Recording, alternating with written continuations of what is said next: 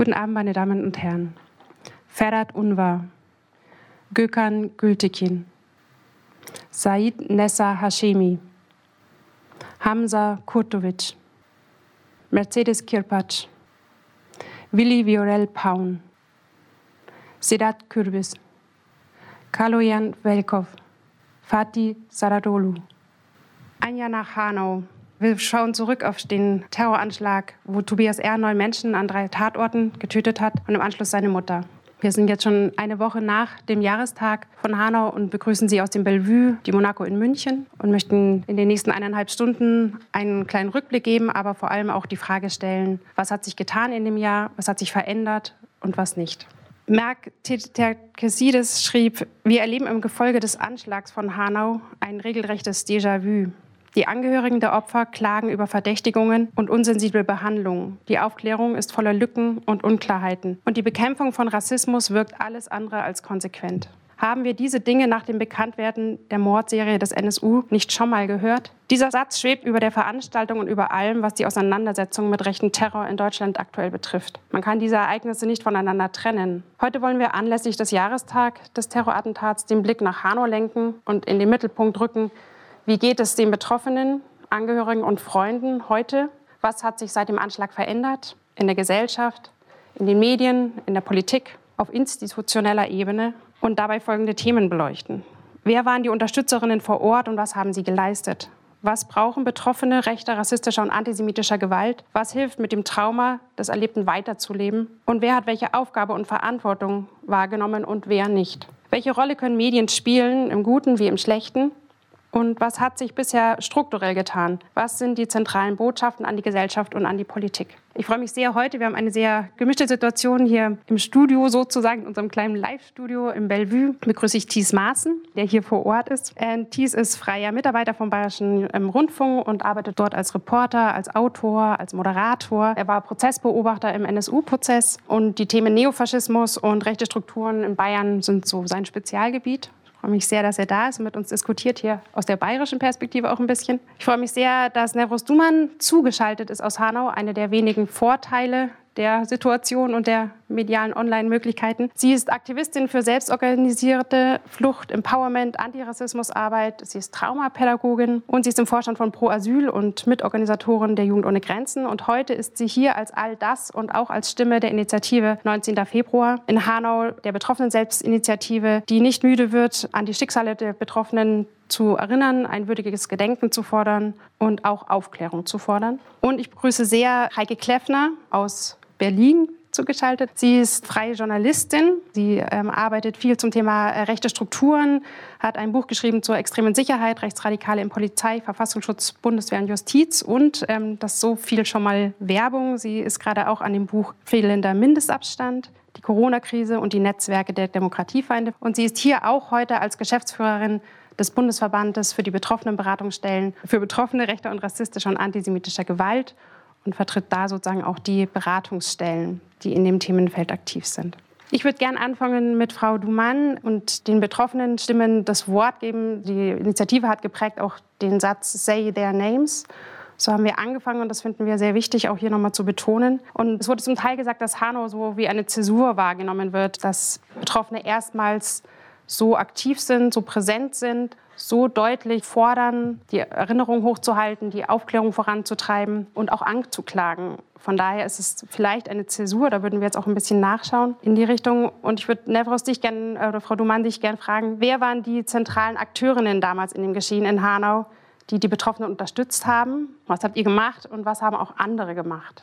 Hallo, guten Abend. Ja, danke für die Einladung. Nach dem rassistischen Terroranschlag von Hanau am 19. Februar 2020 haben wir Unterstützerinnen, solidarische Menschen uns zusammengetan, um gemeinsam zu überlegen, wie können wir die Betroffenen unterstützen und wie können wir vor allem dafür sorgen, dass die Namen der Opfer und ihre Geschichten und ihre Gesichter im Mittelpunkt sind, vor allem in den Medien und nicht wieder die der Täter und die Täterperspektive. Es sind vor allem Menschen aus Hanau gewesen, aber nicht nur, sondern es waren auch Unterstützerinnen aus anderen Städten, aus anderen bundesweiten Netzwerken, mit denen wir schon sehr lange zusammenarbeiten, auch Unterstützung von Freundinnen und Freunden vom Tribunal NSU-Komplex Auflösung, Welcome United. Das heißt, es war eine Gruppe von Menschen, die schon viele Jahre aktiv waren, auch zu Themen wie Flucht, Migration, aber auch Rassismus, NSU-Komplex und so weiter. Wir haben uns am nächsten Tag zusammengetan und haben versucht, ähm, quasi herauszufinden, ähm, wo sind die Betroffenen, wie können wir sie unterstützen und was braucht es dann überhaupt. Und wir sind mit einigen Betroffenen in Kontakt gekommen, aber nicht mit allen, weil natürlich nach so einem Anschlag, also so eine Dimension in so einer Kleinstadt innerhalb von wenigen Minuten, wo neun Menschen ermordet werden in einer Kleinstadt, es sind erstmal alle total unter Schock und es ist totales Chaos da gewesen. Das, was in Hanau war, war einfach in den ersten Tagen und Wochen einfach totales Chaos, total viel Angst, total viele offene Fragen, ganz viele Gerüchte, die im Raum standen, ganz viele Gerüchte, die sich relativ schnell verbreitet haben. In der ersten Nacht waren Sachen wie Milieukriminalität in den Medien bis morgens um 6 Uhr. Und wir haben halt versucht, irgendwie am nächsten Tag mit Unterstützerinnen gemeinsam zu gucken, wo können wir die Menschen unterstützen und haben sie aufgesucht und haben am zweiten Tag des Anschlages eine Mahnwache gemacht. Eine Mahnwache, weil ich weiß nicht, vielleicht erinnert ihr euch, am 20. Februar gab es auf dem Marktplatz, also in der Innenstadt in Hanau, eine mahnwache Kundgebung von der Landesregierung und von der Stadt Hanau, wo der Boupé teilgenommen hat und gesprochen hat. Ein Tag später, wo der Oberbürgermeister gesprochen hat, der Steinmeier war da, Angehörige waren nicht auf der Bühne und die Namen wurden nicht gesagt. Ein Tag später waren wir auf der Straße an den beiden Tatorten und haben gemeinsam mit einigen wenigen Angehörigen und vor allem ganz viele junge Menschen, ganz viele Freundinnen und Freunde, die betroffen, auch betroffen sind, haben die Namen gesagt. Und es war einfach so wichtig in dieser Situation, die Namen zu sagen und das in den Mittelpunkt zu stellen. Und so haben wir weitergemacht. Die Namen, die Gesichter, dann die Bilder und haben versucht, an die betroffenen, an die betroffenen Familien und die betroffenen Überlebenden ranzukommen. Und es ging so nach und nach. Es war nicht so, dass wir quasi am zweiten Tag schon an alle Familien gegangen sind und Leute irgendwie genervt haben, können wir euch helfen, wir sind da, können wir euch helfen. Nein, es war Tag für Tag und immer zu gucken, wo sind die Menschen, da einfach da zu sein. Einfach da zu sein, präsent zu sein. Und zu warten, dass quasi, wenn Menschen sagen, so, okay, ich brauche jetzt das und das, zur Verfügung zu stehen und da zu sein. Und so ging es quasi wochenlang bis zum 19. März, wo wir die erste Gedenkveranstaltung quasi gemacht haben, an beiden Tatorten, gemeinsam mit Angehörigen. Da waren dann die meisten Familien dabei. Ein Monat später an den Tatorten, wo wir die Namen gesagt haben, wo wir kurz was gesagt haben, zusammen mit den Angehörigen. Es ging quasi zusammen weiter. In diesem einen Monat war es einfach total wichtig, Informationen zusammenzutragen, sichtbar zu sein und präsent zu sein. Ohne zu nerven, ohne Menschen quasi irgendwie, also weil ihr wisst, es gibt auch irgendwie Vereinnahmungsversuche und so weiter und so fort, aber die Erfahrung, die wir gemacht haben, war einfach, es ist wichtig, da zu sein, präsent zu sein, immer erreichbar zu sein und das zu machen, was gerade gebraucht wird und nicht, was man denkt, was gerade wichtig ist und nötig ist. In den ersten Wochen war es für uns auch wichtig, weil die Tatorte und auch der Marktplatz, also der Brüder Krim-Statue, haben sich zu Gedenkorte verwandelt, weil wir uns quasi darum gekümmert haben, weil solidarische Menschen sich darum gekümmert haben, dass diese Orte nicht irgendwie nach drei Wochen wie total viel, irgendwie unglaublich viele Blumen und Kerzen und es sieht wie ganz schlecht aus, sondern Menschen haben sich darum gekümmert, dass diese Gedenkorte auch würdig aussehen, dass Menschen, weil Menschen sind ständig dahin gegangen, haben gedacht, haben erinnert, haben gesprochen und diese Orte sollten auch bleiben als Orte, wo man zusammenkommt. Weil ihr wisst, drei Wochen später war Corona, Kontaktbeschränkungen und die Gedenkorte waren quasi die Orte, wo Menschen sich getroffen haben und gesprochen haben. Wir haben uns um die Gedenkorte gekümmert. Wir haben die Bilder dahin gebracht. Wir haben sauber gemacht. Wir haben jede Woche Blumen, frische Blumen dahin gebracht. Und wir haben neun Tage nach dem rassistischen Terroranschlag gesagt, wir brauchen einen Raum. Weil es sind neun Familien, es sind Überlebende, ganz viele unterschiedliche Geschichten, ganz viele unterschiedliche Menschen. Unterschiedliche Menschen, die in, zwar in einer Kleinstadt wohnen, die sich aber nicht alle kennen. Also braucht es einen Raum haben wir gedacht, ohne zu wissen, was bringt es mit sich. Also wie wird es überhaupt weitergehen? Braucht es überhaupt einen Raum? Aber für uns war es wichtig zu sagen, okay, es braucht einen Ort, wo Menschen zusammenkommen können. Und zehn Tage später, nach dem Anschlag, haben wir einen Ort gefunden, was quasi an dem ersten Tatort ist, ein Laden. Die Kampagne hieß ja damals 140 Quadratmeter gegen das Vergessen. Und das ist an dem ersten Tatort. Diesen Raum haben wir einen Monat später aufgemacht. Wir haben Angehörige informiert und ab dem 20. März, wo wir den Schlüssel bekommen haben von diesem Raum, waren wir dann sieben Tage in der Woche da. Bis heute. Und dieser Raum wurde eröffnet. Wir waren immer da und wir haben geguckt, ob das überhaupt gut ankommt und ob Menschen das brauchen und wie sich das entwickelt. Weil die Entwicklung dieses Raumes sollte auch gemeinsam passieren von den Menschen, von denjenigen, die das benutzen, die das brauchen, die das wollen. Und es hat sich auch so gemeinsam entwickelt in den Wochen danach. Es war ein Raum, wo Menschen zusammengekommen sind für Informationen, gegenseitige Unterstützung, weil Corona, als es mit Corona losging, ist ja alles runtergefahren worden. Selbst die Beratungsstellen, Rathaus, Strukturen, die zur Verfügung gestellt wurden, alles ist komplett runtergefahren worden. Alles war nur noch telefonisch erreichbar. Und in so einer Situation, nach so einer Katastrophe in der Kleinstadt zu sagen, alles wird auf Telefonkontakt beschränkt, also das ist kein Umgang in so einer Situation. Das ist gar kein Umgang. Wir haben gesagt, wir schaffen diesen Raum, weil zum einen es braucht Informationen. Menschen müssen zusammenkommen können, sich gegenseitig informieren. Wir brauchen Raum des Zusammenkommens, um zu trauern, Wut auszutragen, die Angst auszusprechen und sich gegenseitig zu unterstützen und zu solidarisieren. Und aus diesem Raum ist eben dieser Raum geworden, was heute noch existiert. Und dieser Raum wurde zum Ort der Selbstorganisierung. Der Selbstorganisierung der Angehörige, die dann nach und nach dahin gekommen sind und diesen Raum auch zu ihrem eigenen Raum gemacht haben. Das Wohnzimmer der Kinder, wie viele Mütter auch sagen. Und in diesem Wohnzimmer passieren Medienstrategien, Selbstorganisierung, Lobbyarbeit. Mit wem redet man wie? auf allen politischen Ebenen Lobbyarbeit und auch diese Forderungen, die wir seit August auch da haben, Aufklärung, Gerechtigkeit, Konsequenzen und Erinnerung, sind Forderungen, die gemeinsam entstanden sind. Und das sind die Forderungen, wo wir uns quasi äh, für einsetzen. Und diese vier Forderungen sind die zentralen Forderungen. Erinnerung haben wir einigermaßen, glaube ich, gut hingekriegt. Auch die Stadt Hanau gibt sich da Mühe was Aufklärung angeht, das sind die Angehörigen, die Überleben, die Unterstützerinnen, die Aufklärung machen. Und die Behörden, die bis heute, die eigentlich versagt, versäumt und die ganze Zeit Fehler gemacht haben und nicht mal dafür einstehen. Und zum Thema Gerechtigkeit, dazu haben wir eine Kampagne angefangen. Kampagne dafür, Gerechtigkeit heißt auch, es passiert ein Anschlag, Menschen werden ermordet. Es gibt dann große Solidaritätsbekundungen, alle sind irgendwie, irgendwie sind alle betroffen. Und dann heißt es irgendwie, man muss einen Umgang damit finden. Aber was ist mit Thema Gerechtigkeit? Diese Menschen, deren Leben wurde zerstört, Familienleben wurde zerstört. Von ganz vielen Menschen wurde das Leben zerstört. Das bedeutet auch, dass diese Menschen im Moment auch nicht mehr in der Lage sind zu arbeiten, dass sie auch finanzielle Unterstützung brauchen. Das bedeutet, dass das Land sich stellen muss und diese Menschen finanziell unterstützen muss.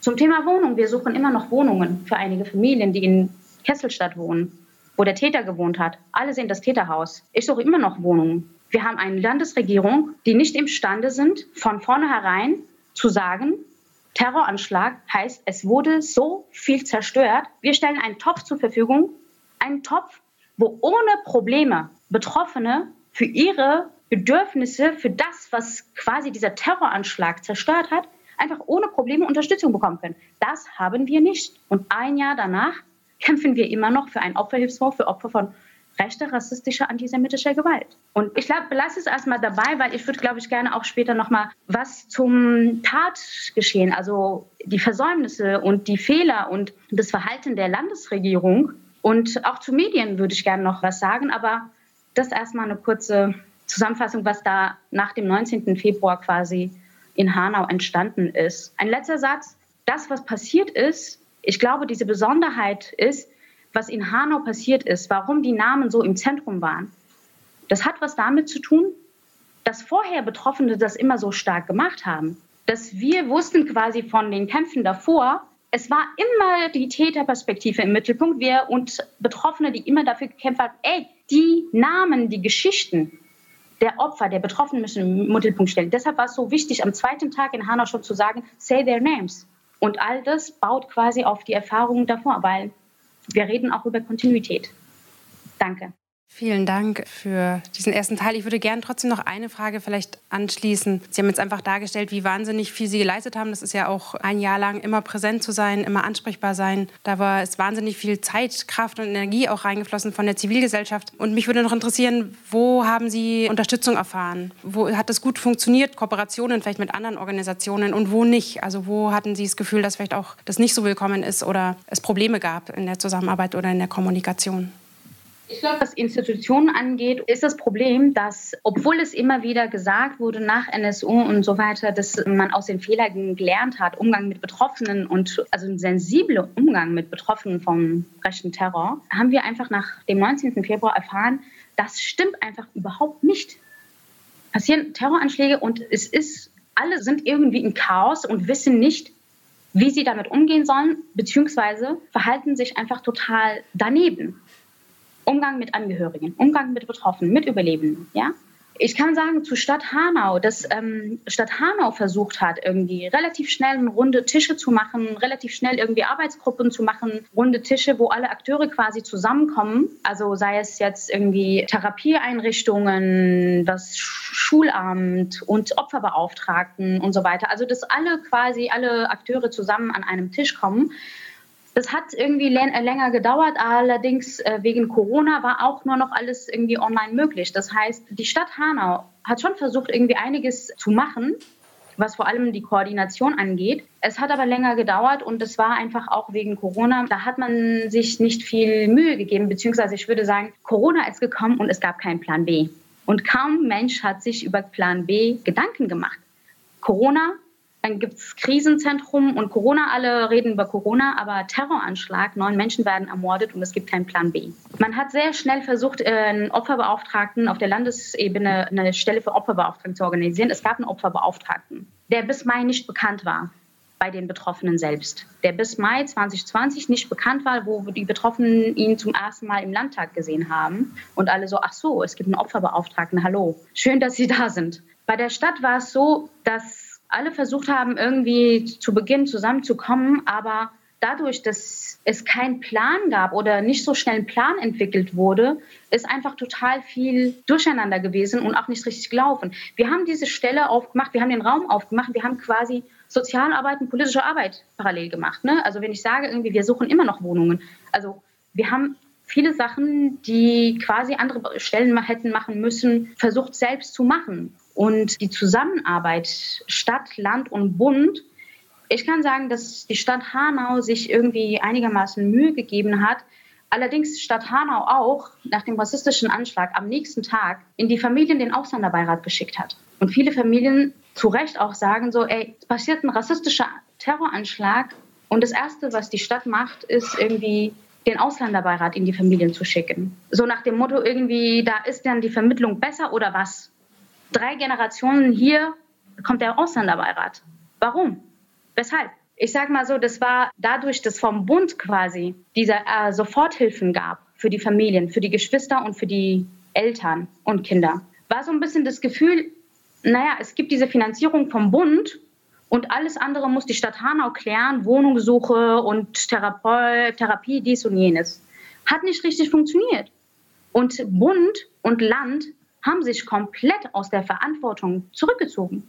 Es gibt einen Bundesopferbeauftragten, es gibt einen Landesopferbeauftragten, die telefonisch immer erreichbar sind, mit denen man auch sprechen kann, die Sachen hin und her schieben. Aber man merkt einfach sehr, dass Institutionen, dass die Hürden für Menschen, für die betroffenen Institutionen unglaublich schwierig sind. Wieso muss man für eine Wohnung, um für die Finanzierung einer Wohnung so viel politisches Druck machen, so viel in den Medien sagen, Wohnung, Wohnung, Wohnung, und keiner übernimmt die Verantwortung. Es dauert zehn Monate, bis überhaupt dann jemand sagt, okay, okay, wir unterstützen euch jetzt. Das heißt, die Unterstützung, das Bürokratische, ist unglaublich schwierig und da sehen wir nicht, dass viele, also dass für die betroffenen Familien quasi sich Sachen vereinfacht haben. Nein, ganz im Gegenteil. Es gibt unglaublich viele bürokratische Hürden. Wir hatten die hessische Opferberatungsstelle Response da. Wir waren als Initiative sieben Tage in der Woche quasi vor Ort. Wir hatten das Zentrum für Traumapädagogik und andere Akteure. Wir haben versucht, mit der Opferberatungsstelle irgendwie gut zusammenzuarbeiten, mit denen gut in Kontakt zu kommen. Und ansonsten haben wir versucht, quasi immer das, was gebraucht wird, an die Stellen weiterzugeben, an die Landesregierung, an die Behörden und, und, und, damit diese Sachen irgendwie laufen. Aber wir haben gemerkt, auch bei einer kleinen Sache ist es so, dass man das zehnmal sagen muss an bei irgendwie fünf verschiedenen Stellen, damit es durchgeht. Also ich sage mal so, die hessische Landesregierung hat, was Verantwortung angeht, total versagt. Die Stadt Hanau sollte alles machen. Es gibt ja die Unterstützerinnen vor Ort, die irgendwie sowieso ganz viel machen. Die Landesregierung ist schön raus. Die Bundesregierung hat Soforthilfen gegeben, raus. Aber es gibt Kontakt zu Opferbeauftragten, kann man immer anrufen. Ansonsten passiert nicht viel. Schwierige Strukturen, schwierige bürokratische Hürden, alles total mühsam. Und das ist respektlos das ist in so einer Situation, wo Menschen so schwer traumatisiert sind, denen so viele Steine in den Weg zu legen, diese krasse Bürokratie, das ist total menschenverachtend nach so einem Terroranschlag, finde ich. Vielen Dank, Frau Kleffner. Ich würde gerne an Sie die Frage weitergeben. Wir haben gehört von Hindernissen, von Bedürfnissen, die nicht gut bedient werden, auch von Unklarheiten in der Zuständigkeit. Betroffene haben auch gesagt, wir brauchen keine warmen Worte. Wir brauchen Hilfe, wir brauchen Unterstützung. Sie sind als äh, Geschäftsführerin des Bundesverbandes für die Beratungsstelle von betroffener rechter und rassistischer und antisemitischer Gewalt ja genau an dieser Stelle und der Frage, was brauchen Betroffene und welche Stellen müssen eigentlich was liefern und auch wie muss man kooperieren, damit wirklich eine umfassende Hilfe möglich ist. Naja, ich finde, ähm, Nefros Duman hat das schon sehr präzise beschrieben, was Betroffene brauchen, nämlich Menschen, die ihnen zuhören, die auch auf sich verändernde Bedürfnisse und Notwendigkeiten schnell und unkompliziert und respektvoll reagieren und dann das möglich machen, was gebraucht wird und was sie definitiv nicht brauchen, ist eine Bürokratie, die man kann es nicht anders sagen, und äh, Behörden, die durch und durch immer noch den institutionellen Rassismus der letzten 60, 70 Jahre atmen. Und das ist, glaube ich, das Hauptproblem, dass tatsächlich Opfer, ähm, Betroffene, Überlebende von rechtsterroristischer Gewalt in dem Moment wo sie auf staatliche Unterstützung angewiesen sind. Und auf diese Unterstützung haben sie ja ein Recht. Ja? Es gibt ja Rechtsansprüche, zum Beispiel auf äh, Leistungen nach dem Opferentschädigungsgesetz. Um nur ein Beispiel zu nennen. Ja? In dem Moment schlagen die Mechanismen des institutionellen Rassismus zu. Und das erleben die Überlebenden und Hinterbliebenen von Hanau genauso, aber auch äh, die Überlebenden und auch die Hinterbliebenen äh, des Anschlags in Halle. Das ist der gleiche Mechanismus, mit dem Ahmed I der nur knapp den rassistischen Mordanschlag 2016 äh, überlebt hat, für den der Mörder von Walter Lübcke zwar in erster Instanz freigesprochen wurde, aber wir wissen alle, dieser Freispruch war nur möglich, weil institutioneller Rassismus bei der hessischen Polizei dazu geführt hat, dass eben der rassistischen Tatmotivation nicht unmittelbar nach der Tat nachgegangen wurde, sondern erst als der Betroffene selbst und die hessische Opferberatungsstelle wie Spons nach dem Mord an Walter Lübcke wieder vor der Tür standen und gesagt haben, naja, auch in diesem Fall müssen wir ein rassistisches Motiv ja jetzt wohl endlich aufklären. Ja, und dann vier Jahre später die mutmaßliche Tatwaffe gefunden wurde. Was ich damit sagen will, ist, dass dieser institutionelle Rassismus durch staatliche Behörden, angefangen von der Polizei, mit denen, und ich bin mir sicher, dass Frau Stumann darüber im Kontext von Hanau sprechen wird, und da gibt es ja sehr viel drüber zu sprechen, mit dem die Hinterbliebenen und die Überlebenden quasi von Stunde Null an konfrontiert sind. In Hanau genauso wie in Halle, aber auch äh, Überlebende von äh, rassistischer Gewalt, die sich als Straßengewalt ereignet, die im öffentlichen Raum passiert oder die im Supermarkt passiert, in äh, der Nachbarschaft etc. Dieser institutionelle Rassismus, der selbstverständlich in den Augen der Polizei dazu führt, dass angeschossene Überlebende als erstes nach dem Ausweis gefragt werden. Also wir haben andere Fälle, da stehen die Täter noch äh, mit dem Hitlergruß daneben und trotzdem werden als erstes die Angegriffenen nach dem Ausweis gefragt und oder noch vor den Augen der Täter dann möglicherweise auch noch Durchsuchungen oder Alkoholtests unterzogen. Der institutionelle Rassismus geht weiter, dass eben so in sehr vielen Fällen dann Annahmen über die Bedürfnisse von Betroffenen gemacht wird und ihnen nicht zugehört wird. Und wenn wir uns anschauen, wie die hessische Landesregierung es verweigert, die politische Verantwortung zu übernehmen für einen Rechtsterrorismus und für die Ermöglichung von Rechtsterrorismus, ja, der ja in Hessen wirklich eine mörderische Kontinuität hat. Also wir dürfen ja nicht vergessen, Halle Yozgat ermordet an einem Ort, wo sich auch ein Beamter des äh, Verfassungsschutzes mit aufhielt in Kassel im Internetcafé. Seitdem verweigert die hessische Landesregierung kontinuierlich die politische Verantwortungsübernahme. Und das hat was damit zu tun, meiner Ansicht nach, davon bin ich spätestens seit Hanau felsenfest überzeugt, dass da eine Regierungspartei sitzt, die in der Tradition von Helmut Kohl immer noch denkt, dass Menschen mit Flucht, Migrationserfahrung, Geschichte offensichtlich nicht dazugehören, dass man die einfach ignorieren kann. Glücklicherweise haben das die Überlebenden, die Hinterbliebenen in Hanau, die Initiative in Hanau gemeinsam mit vielen solidarischen Menschen und auch einer wirklich bemerkenswerten Allianz mit den Überlebenden des Halle-Attentats gezeigt, dass das Ignorieren nicht mehr möglich sein wird.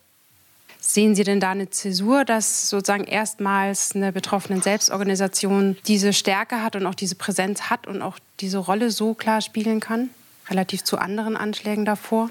Naja, ich finde es falsch zu sagen, dass, also ich würde da keine, kein Ranking, keine Wertung, keine Konkurrenz aufmachen in den überlebenden Initiativen, sondern ich sehe, dass es glücklicherweise äh, eine gesellschaftliche Veränderung gibt in dem Teil der Gesellschaft, der ja an ganz vielen Stellen äh, eine Gesellschaft der vielen widerspiegelt. Und wir dürfen ja nicht vergessen, in dem Sommer nach dem Attentat in Hanau hat ja auch die Black Lives Matter-Bewegung in Deutschland sehr, sehr viele Menschen mobilisiert. Und das ist ja auch ein Ausdruck davon, dass eben es auch eine starke Bewegung und Selbstorganisation gegen ähm, Rassismus und institutionellen Rassismus an vielen Orten gibt. Ich glaube, was wir auch nicht vergessen dürfen, ist, dass Beispielsweise, wenn wir uns die Situation der NSU-Überlebenden und Hinterbliebenen anschauen, auch da gab es beeindruckende Mobilisierung und Selbstorganisierung zum Zeitpunkt, wo die Mehrheitsgesellschaft das komplett ignoriert hat, die rassistische Mordserie. Also die Demonstration 2007 in Kassel mit knapp 7000 Beteiligten nach dem Mord an Halit Yozgat war ja auch selbst organisiert von den Hinterbliebenen und den Überlebenden.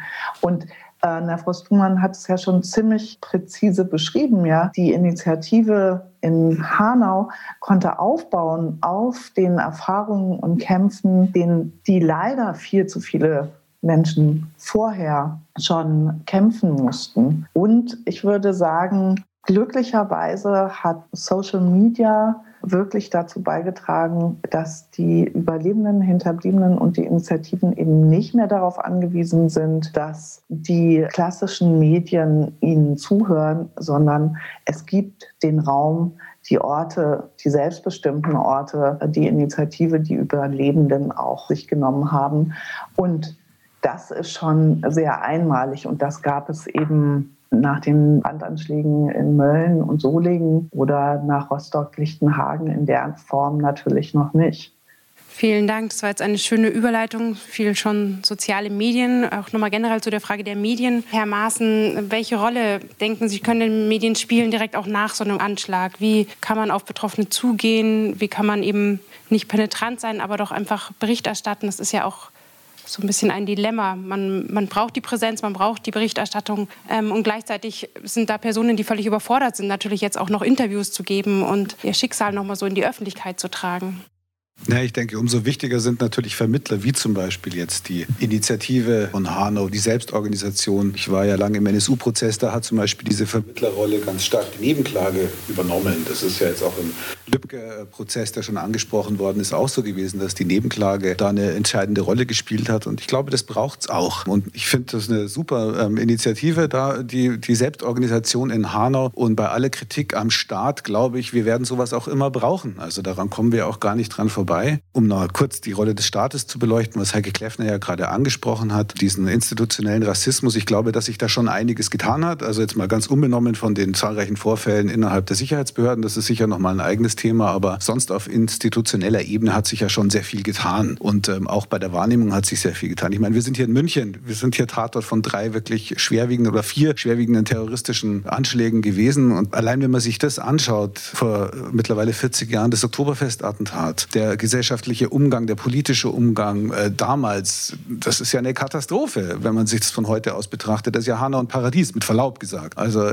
30 Jahre hat es gedauert, bis ein bayerischer Innenminister nach diesem Attentat am Oktoberfest gesagt hat, das war ein rechtsextremistischer Anschlag. 40 Jahre, jetzt erst im vergangenen Sommer, hat der Generalbundesanwalt offiziell gesagt, das war ein rechtsextremistischer Anschlag. Ich habe im Vorfeld jetzt des Jahrestages zum 40. Jahrestag mit einigen Überlebenden sprechen dürfen, wie mit denen umgegangen worden ist. Da stellt es einem alle Zehennägel auf. Da sind Familien kaputt gegangen, wirklich. Die sind völlig allein gelassen worden. Das waren jetzt ja zum, ich meine, die sind ja zum Teil noch hilfloser damit gewesen, weil sie überhaupt keinen Grund dafür gesehen haben. Also es ist natürlich überhaupt kein Grund, jemanden wegen seines migrantischen Hintergrunds zu ermorden, aber da ist sozusagen ein Motiv da. Und für dieses äh, in, in Oktoberfestattentat, das sind ja Leute, die sind da einfach abends hingegangen, um zu feiern und waren zufällig da das war natürlich in den Shisha-Bars ähnlich und sind dann in die Luft äh, gesprengt worden. Und das war so, dass Familien völlig zerstört worden sind, dass dann auch es Selbstmorde gegeben hat in den Familien hinterher von denjenigen, die sogar überlebt hatten. Also das war sehr erschütternd, mit diesen Leuten zu sprechen, wie das die 40 Jahre danach immer noch bewegt. Und sowas ist natürlich nie zu verkennen. Wie gesagt, es hat 30 Jahre gedauert, bis ein Innenminister gesagt hat, das war ein rechtsextremer Anschlag. 40 Jahre, bis es offiziell von der Justiz eingeräumt worden ist. Wir hatten hier zwei Morde des NSU in München. Da hat es natürlich sehr lange gedauert, ähm, bis dann am 4.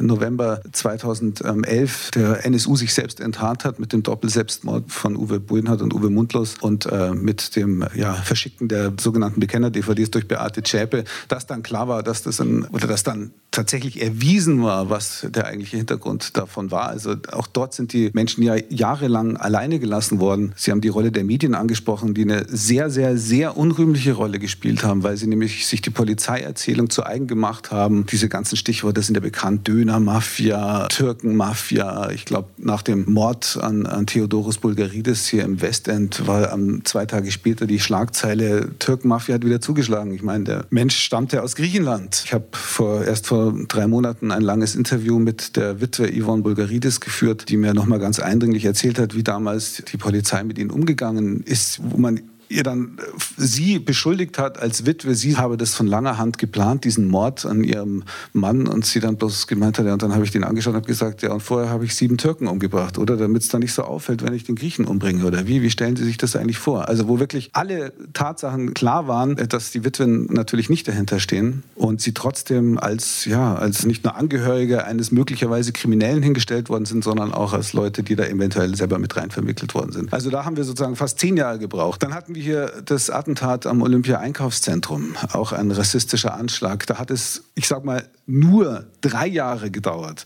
bis die bayerische Staatsregierung, äh, bis auch die Justiz hier in München äh, zugegeben hat oder eingeräumt hat, dass auch ein rassistischer Anschlag war. Noch nur auf Druck. Und auch nur auf Druck. Gutachten eingeholt wurden. Genau, also da hat natürlich, deswegen muss man beim Staat so ein bisschen aufpassen, da hat natürlich die Stadt München auch eine sehr positive Rolle gespielt, weil es war nämlich die Stadt München, die Gutachten beauftragt hat, wo dann auch fest, klar festgestellt worden ist, dass es einen rassistischen Hintergrund hat. Also da hat sich auch die Kommune sehr, sehr, sehr dafür eingesetzt. So gesehen ist jetzt auch, wenn ich jetzt mir Hanna anschaue, ich bin da jetzt natürlich nicht so der Experte, aber wenn ich dann höre, dass am nächsten Tag Herr Bouffier dann da war, dann klingt es für mich jetzt gar nicht mal so schlecht, auch wenn natürlich ähm, es natürlich darum gegangen wäre, die Namen zu nennen. Aber das ist natürlich, oder dass Herr Steinmeier als Bundespräsident auch da war. Mehr kann die Politik ja oftmals auch nicht machen, als tatsächlich mal Zeichen zu setzen. Ich meine, vergegenwärtigen uns Mölln, Solingen wurden angesprochen, da ist niemand hingefahren. Da wurden die Leute auch völlig allein gelassen. Da wurden sie eben als nicht dazugehörig ähm, dargestellt. So gesehen gibt es einen gewissen, in Anführungszeichen, einen gewissen Fortschritt, medial auch.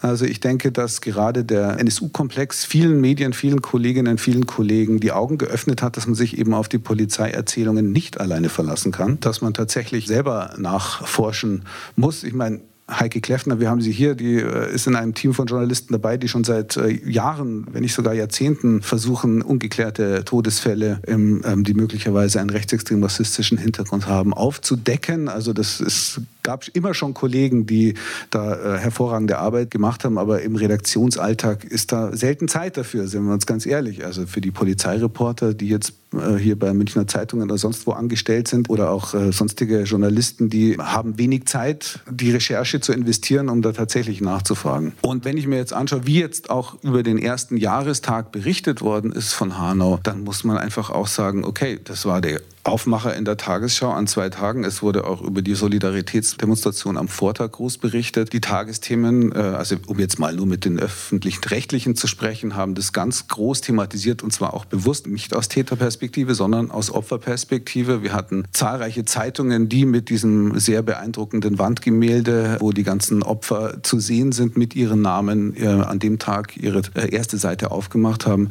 Also da ist, es ist immer noch vieles zu verbessern und wir wissen auch, dass, Frau Dumann hat es ja vorhin angesprochen, dann noch bis in den Morgen hinein am, äh, in der Nacht des Anschlags von einzelnen Kollegen von angeblich kriminellem Hintergrund äh, gesprochen worden ist. Aber tatsächlich ist das Ganze in Hanau doch um einiges schneller gegangen als bei den ganzen Beispielen in München, dass auch medial klar war, und äh, dann auch äh, der Politik und den Sicherheitsbehörden, das war ein rassistischer Anschlag.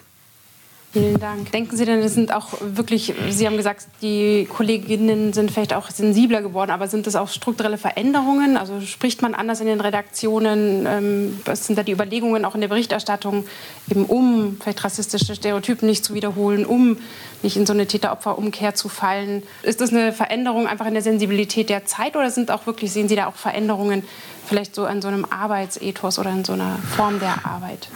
Wie gesagt, also ich meine, ich kann es jetzt nur aus meiner eigenen äh, Beobachtung halt, äh, ich war fünf Jahre Berichterstatter im äh, NSU-Prozess mit vielen Kolleginnen und Kollegen und diejenigen, die da dabei waren, denen hat sich, vielen hat denen wahrscheinlich, sind die Augen aufgegangen darüber, ähm, dass man den Aussagen von der Polizei eben nicht unbedingt trauen kann und dass man da sehr vorsichtig ist und ähm, nachfragen muss.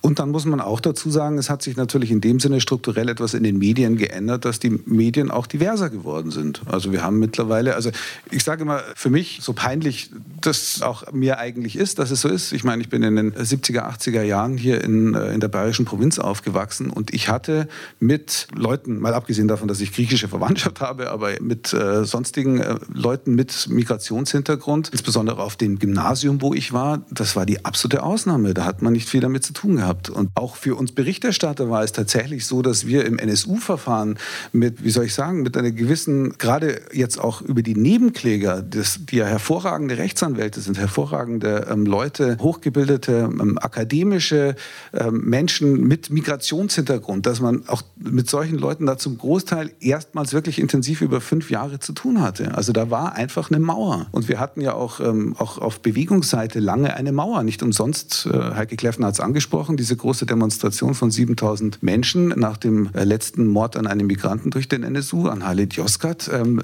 das war hauptsächlich die türkischstämmige Community, die dort war. Und ähm, von Bewegungsseite, jetzt sagen wir mal von deutschen antifaschistischen Gruppen oder sowas, war da niemand. Und die deutschen Medien haben da wenig darüber berichtet. Und ich glaube, diese Mauern sind schon ein Stück weit eingerissen worden. Auch dadurch, dass in den Redaktionen natürlich auch mittlerweile mehr Leute mit einem Migrationshintergrund arbeiten und man dadurch ganz anders auf äh, Themen blickt und ähm, über anders darüber diskutiert. Das glaube ich schon.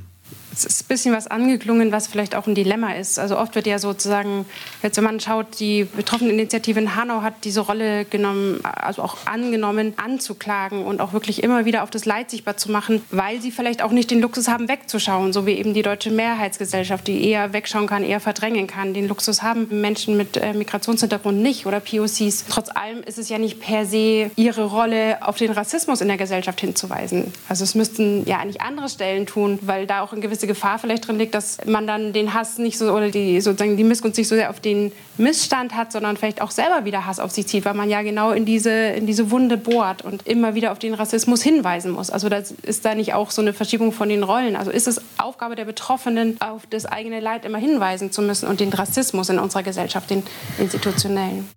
Ich denke, das ist allgemein gestellt worden, die Frage, aber ich beantworte sie gerne. Natürlich, ähm, ähm also gerne noch alle. Äh, es ist äh, natürlich nicht, sollte es nicht ihre alleinige Aufgabe sein. Auf der anderen Seite muss man natürlich als Journalist auch aufpassen, dass man sich nicht was anmaßt, wovon man keine Ahnung hat, um es mir jetzt mal ganz blöd zu sagen. Also ich meine, ich bin, äh, um es mal ganz pauschal zu sagen, alter weißer Mann und habe natürlich gewisse Erfahrungen, Erfahrungswerte auch gar nicht gemacht und ähm, kann da vielleicht auch gar nicht so mitreden. Auf der anderen Seite muss man natürlich als Journalist immer in der Lage sein, tatsächlich zu versuchen, oder man muss in der Lage sein, Empathie zu, äh, zu haben und man muss in der Lage sein, sich in etwas hereinzuversetzen. Und es wurde ja zuletzt auch sehr viel diskutiert in den Medien über so eine, in Anführungszeichen, Betroffenheitsberichterstattung. Also ich habe es nur bei der Taz verfolgt, da gab es ja heftige Auseinandersetzungen darüber, inwiefern äh, man sozusagen aus einem Betroffenheitsstandpunkt heraus, äh, ob man den so in den Vordergrund stellen darf, wenn man über bestimmte Themen schreiben soll. Diese Diskussion ist auch noch nicht ganz ausgestanden. Ich gebe die Frage auch gerne noch an meine Mitdiskutantinnen hier weiter.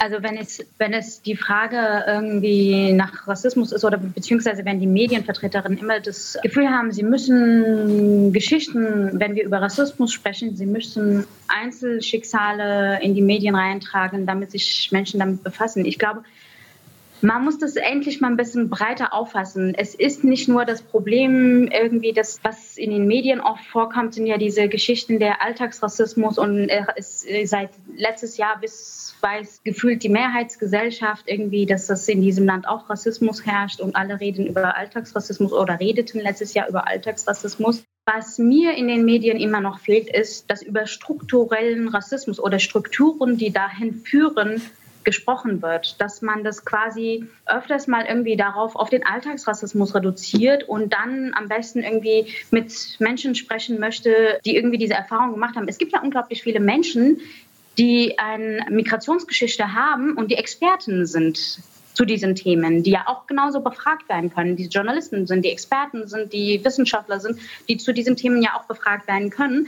Aber es ist immer irgendwie so, wie wir es halt kennen, es kommt immer besser an, wenn man Einzelschicksale in die Medien reinbringt, um, wie soll ich sagen, schmackhafter zu machen oder irgendwie, dass das besser an die Menschen, dadurch man besser an die Menschen rankommt, als wenn man quasi über das System, was dahinter ist oder die Strukturen, die das ermöglichen, irgendwie spricht. Versteht ihr, was ich meine? Es ist ja, irgendwie, wobei man tatsächlich, man, man, muss da natürlich jetzt aus dem, äh, für mich vom Standpunkt eines Medienmachers, ist es halt zum Teil so. Ich meine, mich stört das auch, weil es oftmals auch die Vorgabe von Redaktionen ist, such dir eine bestimmte Person, an dem entlang erzählst du die Geschichte. Aber es ist halt tatsächlich, dass es äh, so auch ansprechender ist. Also das, als wenn Aber wir jetzt haben jetzt über Hanau gesprochen und wir ja. wissen, nach dem 19. Februar gab es eine gewisse Veränderung in den Medien. Ich würde behaupten, das hat auch mit der Arbeit der Betroffenen vor Ort zu tun. Wenn die Angehörigen, die Überlebenden seit 365 Tagen nicht diejenigen gewesen wären, die vor Ort quasi laut nach Aufklärung geschrien hätten, die selbst ermittelt und Recherchearbeit gemacht haben,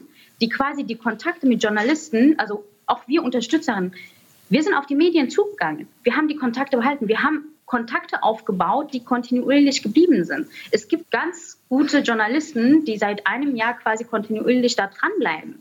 Aber es gibt auch viele, die waren in den ersten zwei Tagen da und jetzt nach einem Jahr und dann sagen, dann sagen sie auch noch, wir sind jetzt irgendwie nach einem Jahr hier, weil wir wollen natürlich nicht, dass das in Vergessenheit gerät. Und dann sind Angehörige, die sagen so, Glauben Sie daran, dass wenn Sie einmal im Jahr da sind zum Jahrestag, dass es dann nicht in Vergessenheit gerät? Also Frage zurück. Aber in diesem einem Jahr waren das vor allem eben diese Arbeit vor Ort und dieses Präsentsein und sich den Raum nehmen und auch, ja, viele Journalisten sind, glaube ich, auch sensibler geworden in Kontakt, aber nicht alle. Wir hatten zwei Tage nach dem Anschlag Journalisten am Telefon, die gesagt haben, wir würden gerne über die Integration der Menschen, der Familien, die ihre Kinder verloren haben, schreiben. Ich meine so, hallo? Zwei Tage nach dem Terroranschlag Journalisten, die möchte gerne darüber schreiben, waren die Menschen integriert. So, das haben wir auch immer noch. Aber nichtsdestotrotz haben wir, glaube ich, eine Sensibilisierung in den Medien. Und für uns in Hanau waren die Medien, die Medien war quasi für uns wie eine, ja, das war das Instrument, das ist die Waffe, um quasi mit den Versäumnissen, mit den Fehlern, mit dem, was in Hanau passiert ist, was vor der Tat war, während der Tat, nach der Tat, Umgang mit Angehörigen, um das in die Gesellschaft und in die Politik reinzutragen, um klarzumachen, wir lassen nicht los. Es gibt keine Ruhe. Wir wollen Antworten. Woraufhin der Innenminister sich quasi hingestellt hat, um eine Frage zumindest zu beantworten. Es war nicht die Polizei, die überhaupt irgendwelche Informationen rausgegeben hat. Es war nicht der Innenminister, der hätte es machen müssen, hat aber nicht gemacht. Es waren die Angehörigen, die quasi selbst recherchiert und ermittelt haben, mit Journalisten gute Kontakte hatten und wo bestimmte Sachen dann einfach auch durch die Medien dann rausgekommen sind, weshalb auch Druck auf die Politik so groß aufgebaut, überhaupt aufgebaut werden konnte. Was ich aber in einem Jahr ein bisschen vermisst habe, wir haben super, ich finde, was in Hanau passiert ist, war super Medienarbeit. Es war Präsenz, trotz Corona waren es immer wieder präsent. Wir haben Aktionen gemacht. Es waren immer wieder Geschichten in den Medien. Man hat versucht, irgendwie auch die Punkte, die wichtig sind, zu machen zu bestimmten Zeiten. Es gab eine Medienstrategie natürlich. Was mir gefehlt hat, war in diesem Jahr auch zu zeigen, dass die, es auch die Aufgabe der Medien sein müsste, auch auf die Kontinuitäten hinzuweisen.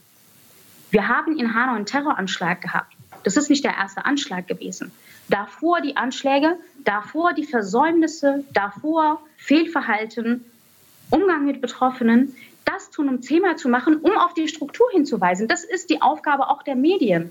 Wir können nicht immer uns auf einen Anschlag fokussieren, was gerade aktuell ist, und immer da die Geschichten erzählen, Geschichten erzählen, Geschichten erzählen. Es ist super wichtig.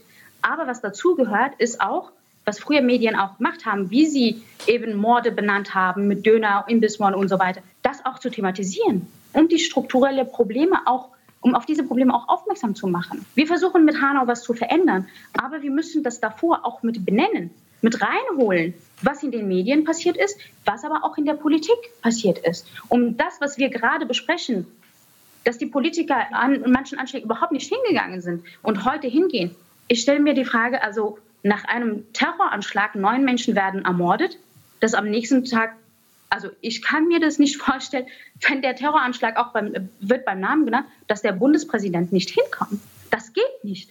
Also ich hoffe, dass wir mittlerweile so, so weit sind, dass wir nicht über diese Frage, also dass wir uns das überhaupt nicht mehr stellen, sondern darüber reden, was ist irgendwie, was sind die Versäumnisse, was ist die Struktur dahinter. Wir müssen über die Struktur sprechen.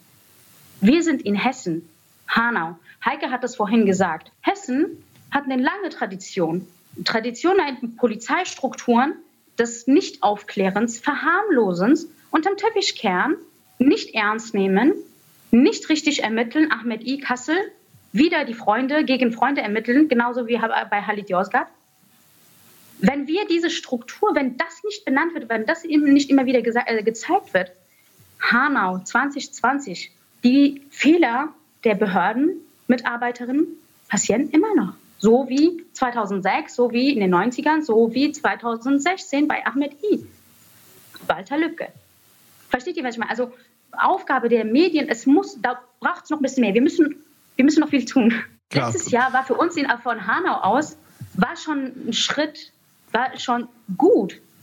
Aber es braucht mehr. Ich meine, wir brauchen jetzt hier keine medientheoretische Diskussion führen. Heike Kleffner will sicher auch noch was dazu sagen. Aber tatsächlich glaube ich, dass das, was ihr jetzt gemacht habt, äh, ein Jahr lang mit der Initiative notwendig sein wird weiterhin. Der Redaktionsalltag schaut einfach so aus. Ne? Man kann ja auch nicht sagen, die Medien, es gibt eben Medien, wo es halt nur die 1,30 Schnipsel gibt, jetzt bei elektronischen Medien. Es gibt äh, Medien, die noch Kapazitäten haben, noch Kapazitäten haben, um äh, Journalisten auch mit äh, hintergründiger und aufwendiger Recherche zu betrauen. Umso wichtiger ist es, dass es vor Ort auch Ansprechpartner für Journalisten gibt, für Journalistinnen und auch Tatsächlich wird es wohl nötig sein, dass Mittlerinnen wie ihr dann tatsächlich auch die Medien ja, anspitzen, auch versorgen mit Informationen. Umso wichtiger ist es, was ihr macht.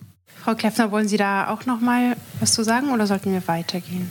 Naja, also ich will jetzt mal einen Punkt aufgreifen, den Nefros Thumann schon benannt hat, oder da noch mal ähm, was vertiefen, nämlich tatsächlich diese Aufmerksamkeit auf, oder ich würde gerne äh, Doppelpunkt über weiter über institutionellen Rassismus und Polizei reden und über eine Kontinuität, die ich selber finde, wo wir einfach nicht locker lassen dürfen, darüber zu sprechen. Ja? Als 2006 Halit Yozgat in dem Internetcafé ermordet wurde, gab es danach eine Operation des hessischen Verfassungsschutzes, die um es so kurz zusammenzufassen, nachdem bekannt wurde, das war ja wenige Wochen später klar, dass Andreas Temme am Tatort war als Verfassungsschutzbeamter, mutmaßlich auch zum Tatzeitpunkt hat der hessische Verfassungsschutz sich an das Polizeipräsidium Kassel und dort an die Mordkommission gewandt und hat gesagt, ja,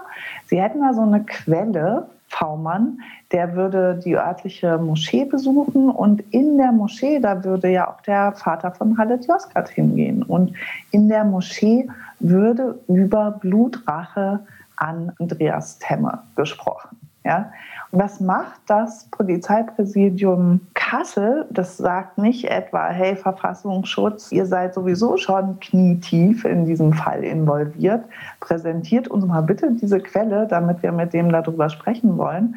Nee, die machen Vermerk, der sinngemäß lautet, weil ja die Familie aus südostorientalischen Familienverhältnissen stammen würde, gehen Sie davon aus, dass äh, Andreas Temme gefährdet ist. Also müssen Sie die Telefone von der Familie Josgard weiter überwachen, um zu verhindern, dass diese Planung der Blutrache weiter voranschreiten könnte. Ja?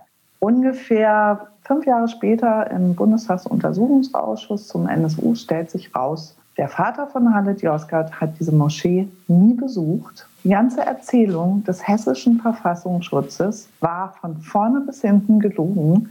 Aber der institutionelle Rassismus bei der Polizei in Kassel hat dafür gesorgt, dass sie das geglaubt haben.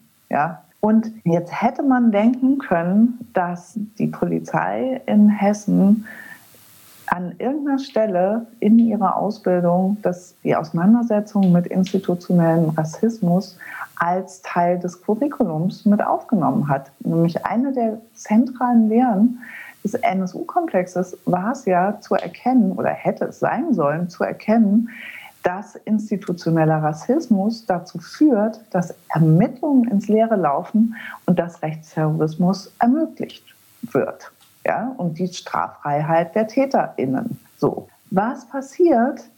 Der Vater von Hamza Kurtovic stellt bei der Akteneinsicht fest, dass sein Sohn mit genau der gleichen Wortwahl beschrieben wird, wie es 14 Jahre vorher in äh, den NSU-Akten war.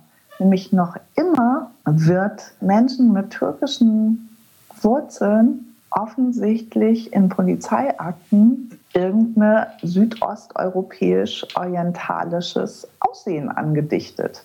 So. Und das meine ich, das ist institutioneller Rassismus, darüber muss gesprochen werden und darüber müssen auch Medien sprechen. Na klar, weil Sprache prägt auch Verhältnisse und prägt Polizeiarbeit. Und um es nochmal klarzustellen, ja, wenn wir über institutionellen Rassismus reden, dann reden wir über etwas, was äh, die Stephen Lawrence Commission in Großbritannien schon vor mehr als, jetzt sind es auch schon mehr als zehn Jahre, ganz klar definiert hat als ein Vorenthalten von einem guten Service, einem angemessenen Service von Behörden für Menschen, die in den Augen des Staates einen vermeintlich oder realen anderen, also dort heißt es wörtlich, ethnischen Hintergrund haben, also POC sind oder ähm, andere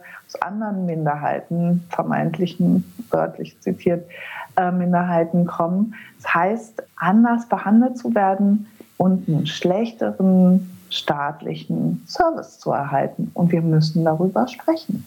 Unbedingt. Ich meine, als Bayer fällt es einem immer schwer, ähm, jetzt Hessen-Bashing zu betreiben, weil hier in Bayern natürlich, was das angeht, und das haben ja insbesondere auch die NSU-Ermittlungen gezeigt, sehr, sehr viel im Argen liegt. Aber das, was in Hessen ist, und da muss man immer wieder zu sagen, in Hessen haben wir eine schwarz-grüne Regierung, das ist natürlich ähm, schon wirklich, gerade was noch gar nicht angesprochen worden ist, im Zusammenhang mit NSU 2.0, also mit diesen E-Mails, beziehungsweise erst waren es ja Faxe, ganz old-fashioned, die erst an eine Rechtsanwältin, die auch ähm, NSU-Nebenklage Vertreterin war, die auch Migrationshintergrund gegangen ähm, ist, die dann gegen eine Kabarettistin mit türkischen Wurzeln gegangen ist, auch gegen die Fraktionschefin der Linken im Hessischen Landtag gegangen ist, auch gegen Martina Renner, die Bundestagsabgeordnete, immer gegen Frauen und vor allem dann eben auch Frauen mit Migrationshintergrund. Und wir wissen ja aus den Ermittlungen ja, dass es Polizisten sein müssen, die dahinter stecken, denn die persönlichen Daten dieser Frauen sind von Polizeicomputern abgefragt worden. Im Falle von Seda Baja Yildiz der Frankfurter Rechtsanwältin eine halbe Stunde, bevor das äh, Drohfax dann bei ihr eingegangen ist, das erste. Und das äh, Schlimme ist ja, es war dann nicht nur diese eine Polizeidienststelle in Frankfurt Mitte betroffen, sondern wir wissen mittlerweile, es waren mindestens drei Polizeidienststellen, wo persönliche Daten abgefragt worden sind. Also da gibt es Netzwerke und ganz sicher, und da muss ähm, natürlich, äh,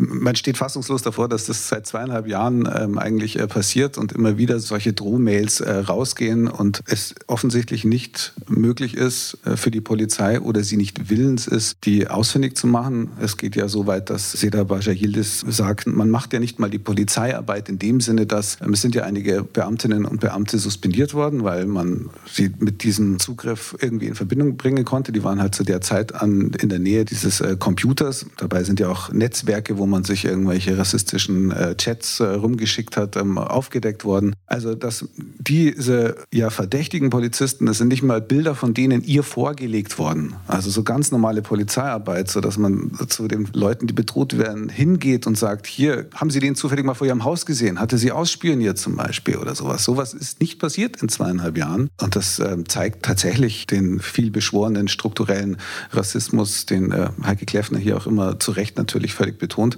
Um nochmal ganz kurz auf die Medien zu, bekommen, äh, zu kommen, wir haben innerhalb der Medien immer wieder heftige Diskussionen darüber, weil bei vielen Kollegen es immer noch nicht angekommen ist, dass es einen strukturellen Rassismus gibt. Die Polizei weigerte sich ja sowieso, äh, das äh, zuzugeben. Ich kann mich nur erinnern, dass ich mal bei einer NSU-Podiumsdiskussion mit dem, ich glaube, es war der Vorsitzende der äh, Polizeigewerkschaft in Niedersachsen aneinander geraten bin, als ich äh, institutioneller Rassismus gesagt habe, ist er total hochgegangen und hat mich quasi beschuldigt, ich würde jeden einzelnen Polizisten beschuldigen, Rassist zu sein. Und ich habe gesagt, nein, das ist genau das Gegenteil, was ich hier mache. Aber mittlerweile bin ich mir auch gar nicht mehr so sicher, ob der mich tatsächlich missverstanden hat oder ob es immer so bewusstes Missverstehen ist. Also wo man dann ganz gezielt eigentlich die Sachen verdreht, um dann sozusagen draufhauen zu können, zu sagen, du sagst, ich bin Rassist, aber ich bin gar keiner. Also das ist schon manchmal in der Beziehung frustrierend, wie wenig passiert ist auf dieser Ebene und wie sich das dann konkret auswirkt auf Ermittlungen, auf den Umgang auch mit Opferangehörigen. Das hat Heike Kleffner ja bereits geschildert. Ich würde jetzt gerne auch den Blick noch mal so ein bisschen weiten. Es ging jetzt sehr viel um institutionellen ähm, Rassismus, um strukturelle rassistische Fehler, die immer wieder passieren. Es wurde auch auf Druck von Migrantenorganisationen wurde ein Maßnahmepaket, also wurde sozusagen ein Kabinettsausschuss gegen Rassismus äh, und Rechtsextremismus angestoßen. Es wurde ein Maßnahmekatalog verabschiedet, der 89 Einzelpunkte hat, in diversen Ministerien aufgeteilt. War da ein mutiger Schritt dabei, Heike Kleffner? Ich würde ähm, gerne die Frage an Sie geben. Wie bewerten Sie den? Wo gibt es gute Schritte? Wo sehen Sie vielleicht die Forderungen, die jetzt auch gerade angesprochen wurden, verwirklicht? Und wo sind aber Lücken?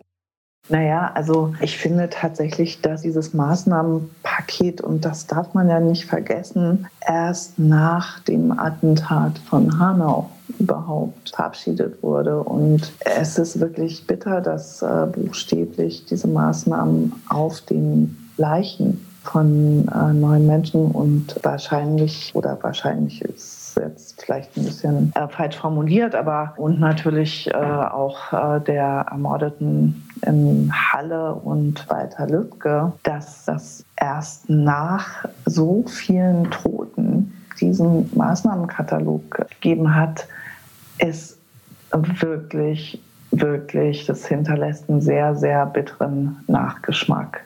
Zusätzlich kommt ja noch dazu, dass seit äh, 2015 täglich mindestens zwei bis drei rechte, rassistische und antisemitische Gewalttaten verübt werden. Also wir reden von mehreren tausend Menschen, die direkt und zwar wirklich unmittelbar durch rechte, rassistische und antisemitische Gewalt aus ihrem ganz normalen Leben, aus ihrem ganz normalen Alltag gerissen werden. Täglich, jährlich. Das sozusagen als Vorrede dazu. Äh, und dann sollte man sich nochmal wirklich genau anschauen, was eigentlich im Vorfeld gefordert wurde und was dann in dem Maßnahmenpaket wiederzufinden ist. Ja. Es gab eine sehr klare Forderung, nämlich dass das Antidiskriminierungsgesetz, was ja überhaupt nicht äh, den EU-Richtlinien entspricht, dass das endlich ein Verbandsklagerecht mit einführt, dass die Rechtspositionen der Klagenden erheblich gestärkt werden müssen. Das ist nicht passiert. Genauso wenig ist das passiert, was wir seit 20 Jahren einfordern, nämlich endlich ein humanitäres Bleiberecht für Betroffene rassistischer Gewalt mit einem ungesicherten Aufenthaltsstatus einzuführen. Wir haben ja immer wieder die Situation, dass Menschen von Rassisten angegriffen werden und abgeschoben werden während noch die Ermittlungen gegen die Täter laufen, die dann doppelt quasi belohnt werden für äh, die rassistische Gewalt. Und wir haben auch immer wieder die Situation, dass Menschen die rassistische Gewalt überhaupt nicht verarbeiten können, weil sie über Jahre damit rechnen müssen, abgeschoben zu werden. Also um es konkret zu machen, in Sachsen gibt es einen Fall, äh, da hat jemand vier rassistische Brandanschläge überlebt. Bei dem vierten ist eine Nachbarin aus dem Haus äh, gestorben. Und die betroffene Person lebt seit über 20 Jahren in Duldung in Sachsen. Und wie soll die Person das verarbeiten, ja, mit äh, dem Wissen, dass jederzeit die Abschiebung drohen kann? Kurzum, es gibt auch diese gesetzliche Änderung nicht. Und man kann sozusagen alle Forderungen, ja, dann nehmen wir die Forderung nach einer umfassenden Polizeistudie. Auch die wird es nicht geben. Das sieht jedenfalls nicht danach aus. Ja. Und die Studie, die stattdessen in Auftrag äh, gegeben wurde von Horst Seehofer, spiegelt eben genau einen anderen Blick auf äh, Polizei wider und erfüllt nicht die Forderung, die er keineswegs nur von Rassismusbetroffenen gestellt wurde, sondern auch von Polizisten, die gesagt haben, natürlich müssen wir uns damit auseinandersetzen. Und natürlich ist es wichtig, die Frage zu stellen, wenn Teile der Polizei eben offensichtlich oder wenn in äh, Polizisten-Chats rechtsextreme Inhalte geteilt werden, die Shoah geleugnet wird, dann müssen wir darüber sprechen und dann muss man auch gucken, wie groß das Problem ist. Ja? Deswegen, ähm, wenn ich mir den Maßnahmenkatalog anschaue, dann sehe ich erstmal vor allen Dingen auch die großen, wichtigen Forderungen, äh, die dort eben nicht drin auftauchen. Nevros, ich, Numan, ich würde gerne das Wort Ihnen nochmal geben. Jetzt haben wir gehört, sozusagen, was nicht geleistet wurde, was auch sozusagen jetzt von der Politik nicht aufgenommen wurde, wieder sozusagen auf einem vielleicht gut gemeinten Weg, so ein bisschen halbherzig bleibt. Was ist Ihre zentrale Forderung an die Gesellschaft, aber auch an die Politik? Was wünschen Sie sich? Was muss geschehen? Die zentrale Forderung, auch Hanau habe ich ja vorhin erklärt, es ist Aufklärung, Gerechtigkeit, Erinnerung und Konsequenzen. Aufklärung in einem Fall, wo der Täter eine Webseite hatte, sich bei Generalbundesanwaltschaft, bei Staatsanwaltschaft Hanau gemeldet hat, legal Waffen besitzen durfte, in der Psychiatrie war, bei der Polizei schon damals aufgefallen ist, sein Vater bei der Polizei sehr bekannt war, in Kesselstadt wohnte. Kesselstadt, ein Stadtteil, wo fünf der Opfer auch gelebt haben. Die sind in der Sichtweise des Täterhauses. Die Jugendlichen in Kesselstadt, ich glaube, die Medien müssen sich auch die Frage stellen, auch die Politik, wenn wir auch über strukturellen Rassismus sprechen, um zu verstehen, der Täter lebt mittendrin, hat legal Waffen, legalen Waffenschein, was 2019 auch noch verlängert wird. Ein Monat später, was bei uns um die Ecke ist, ein Schwarzer, ein Geflüchteter von einem Rassist fast ermordet wird. Ein Monat später die gleichen Waffenbehörde, die dem Täter einen europäischen Waffenschein erteilt.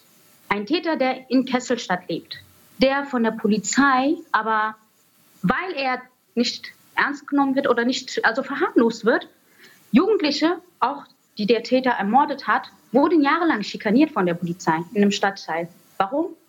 Wegen nichts. Kontrollen, Kontrollen, Kontrollen. Schikanen in einer Stadtteil, wo die Jugendlichen heute sagen, wenn was passiert, dann rufen wir nicht die Polizei an. Ein Täter lebt mittendrin. Er ist nicht aufgefallen. Die haben den nicht verhindert.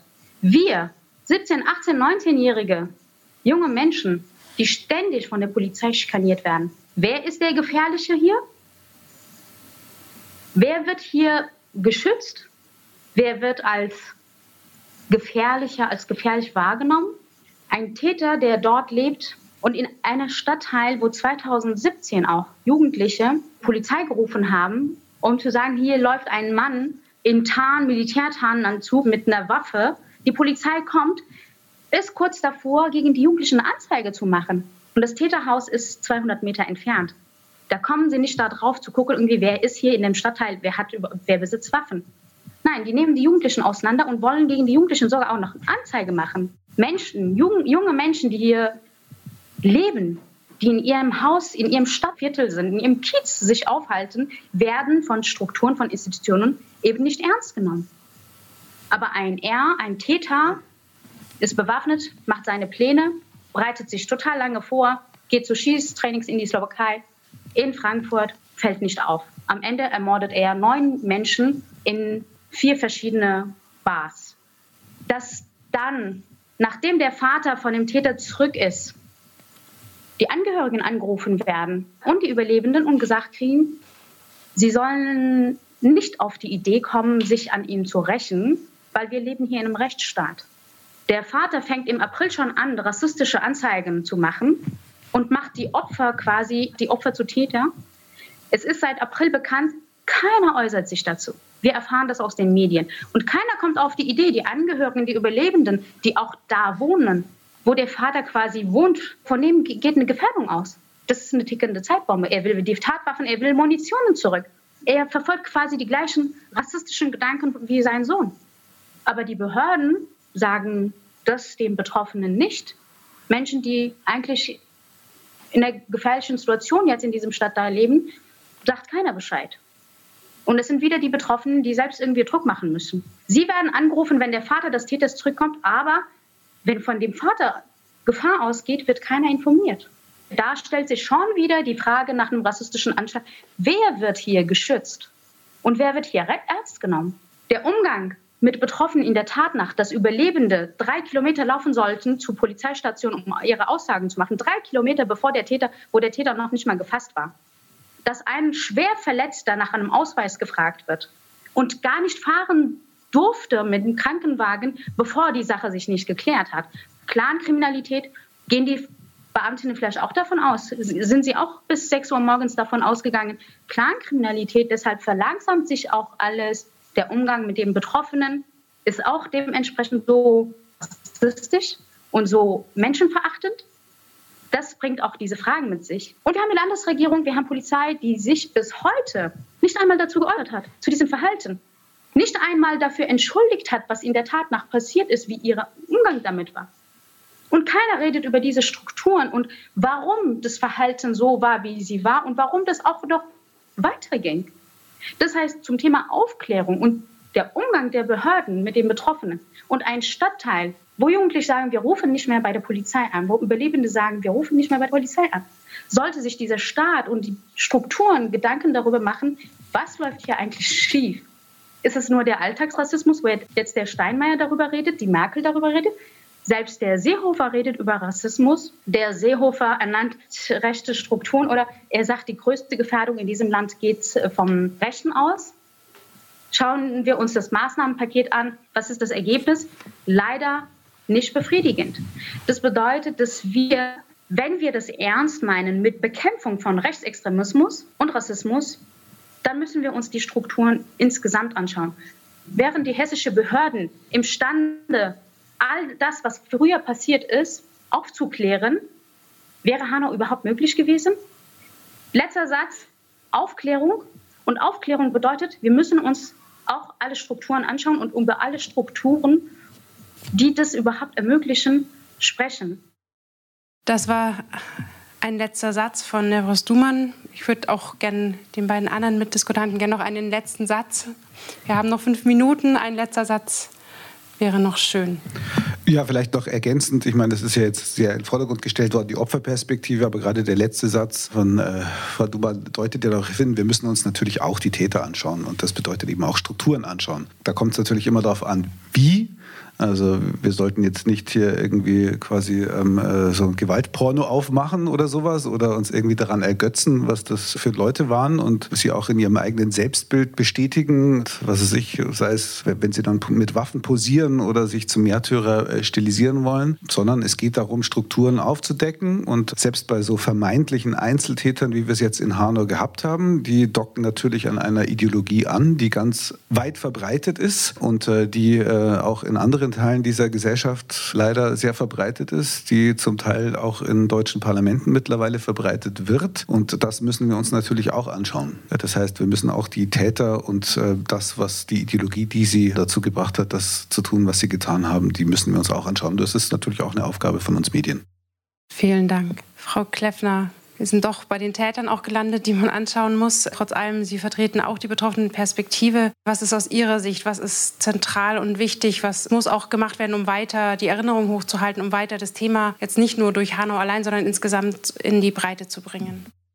Naja, ich hoffe wirklich, dass das Signal, was von Hanau ausgeht, was von den Überlebenden und Hinterbliebenen und der Initiative 19. Februar ausgeht, nämlich dass Solidarität und Allianzen möglich sind, dass das auch an all den anderen Orten ankommt, wo Menschen Rassismus, Antisemitismus und rechte Gewalt erleben. Ja, also dass an der Stelle wirklich das Beispiel von den Überlebenden von Halle, von Hanau ähm, auch bedeutet, überall entsteht mehr Solidarität für Menschen, die rassistische, antisemitische und rechte Gewalt erleben. Ich glaube, das wäre wirklich ganz zentral, dass niemand mehr nach so schrecklichen Gewalttaten alleine mit den Tatfolgen ähm, dasteht, sondern dass es eben wirklich praktische, breite, solidarische Unterstützung gibt. Und noch ein anderer Satz zu dem, was Thies Maaßen eben gesagt hat. Ich hoffe, dass die Kontinuität von Straflosigkeit, von der so viele äh, Täter und Täterinnen der letzten drei Jahrzehnte profitiert haben, dass es auch in der Justiz äh, endlich eine Auseinandersetzung damit gibt. Und es ist natürlich, um jetzt mal mit was Positivem aufzuhören, ein ermutigendes Signal, wenn der Generalbundesanwalt 30 Jahre nach dem rassistischen Brandanschlag, bei dem in Saarbrücken oder Saarlouis Samuel äh, Kofi Jeboa ermordet wurde, 30 Jahre danach, tatsächlich die Ermittlungen an sich zieht und äh, mutmaßliche Tatbeteiligte damit rechnen müssen, vielleicht auch wirklich noch strafrechtlich äh, zur Verantwortung gezogen zu werden. Und es ist auch, um in Bayern zu enden, ein ermutigendes Signal, wenn 30 Jahre nach einem äh, Brandanschlag in Kempten, bei dem auf ein Haus, ähm, was ausschließlich von türkeistämmigen Familien bewohnt wurde, wo ein kleiner Junge gestorben ist, wo 30 Jahre danach endlich eine Soko eingesetzt wird, die auch äh, berücksichtigt, dass es ein Bekennerschreiben von Neonazis gab. Wobei man dazu sagen muss, sie sind von Journalisten oder von einer Journalistin konkret darauf gestoßen worden.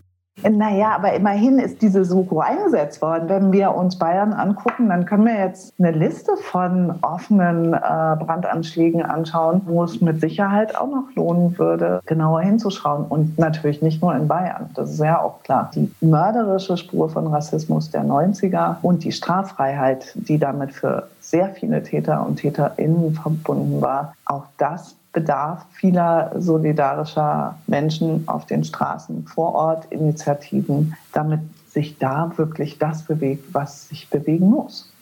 Nämlich erinnern, aufklären, gedenken. Ich sage vielen Dank, vielen Dank für dieses spannende Gespräch, vielen Dank auch für diese hohe Expertise, die mit eingeflossen ist. Wir haben auf dieses Extremereignis des Terroranschlags in Hanau geschaut. Es ist ein Extremereignis, aber Rassismus, Rechtsextremismus hat alltägliches Gesicht. Auf der Straße ist in kleinen Dingen, Dingen, die es gar nicht in die Medien finden. Es werden viele Leute ähm, überfallen, bedroht auch Leute, die sich konkret gegen Rassismus engagieren und auch sich solidarisch zeigen, sind betroffen von rechter und rassistischer Gewalt und Bedrohung. Auch das soll man nicht vergessen. Es gibt diese kleinen Dinge, glaube ich, im Alltag, die genauso schlimm sind und alarmierend der erste Zeichen sind und die es nicht gilt, einfach zu übersehen. Von daher danke ich für dieses sehr tiefe Gespräch und auch wirklich für die vielen Hinweise, glaube ich, was auch jeder Einzelne tun kann in den verschiedenen Bereichen und wo aber noch wirklich sehr, sehr viel zu tun ist und wo wir sehen, dass die Strukturen nach wie vor nicht das Problem des Rassismus allumfänglich erkennen und auch wirklich bekämpfen wollen. Ich bedanke mich. Es wird natürlich mehrere Jahrestage geben, um immer wieder zurückzuschauen. Dieses war das erste nach einem Jahr. Und äh, es war ein bisschen deprimierend, das muss man sagen manchmal. Aber es gibt auch nach wie vor Leute, die sich sehr einsetzen. Vielen Dank an die Initiative auch, an die vielen engagierten ehrenamtlichen Stunden, die in die Unterstützung geflossen sind. Und vor allem vielen Dank für die Zeit heute Abend, für die Diskussion.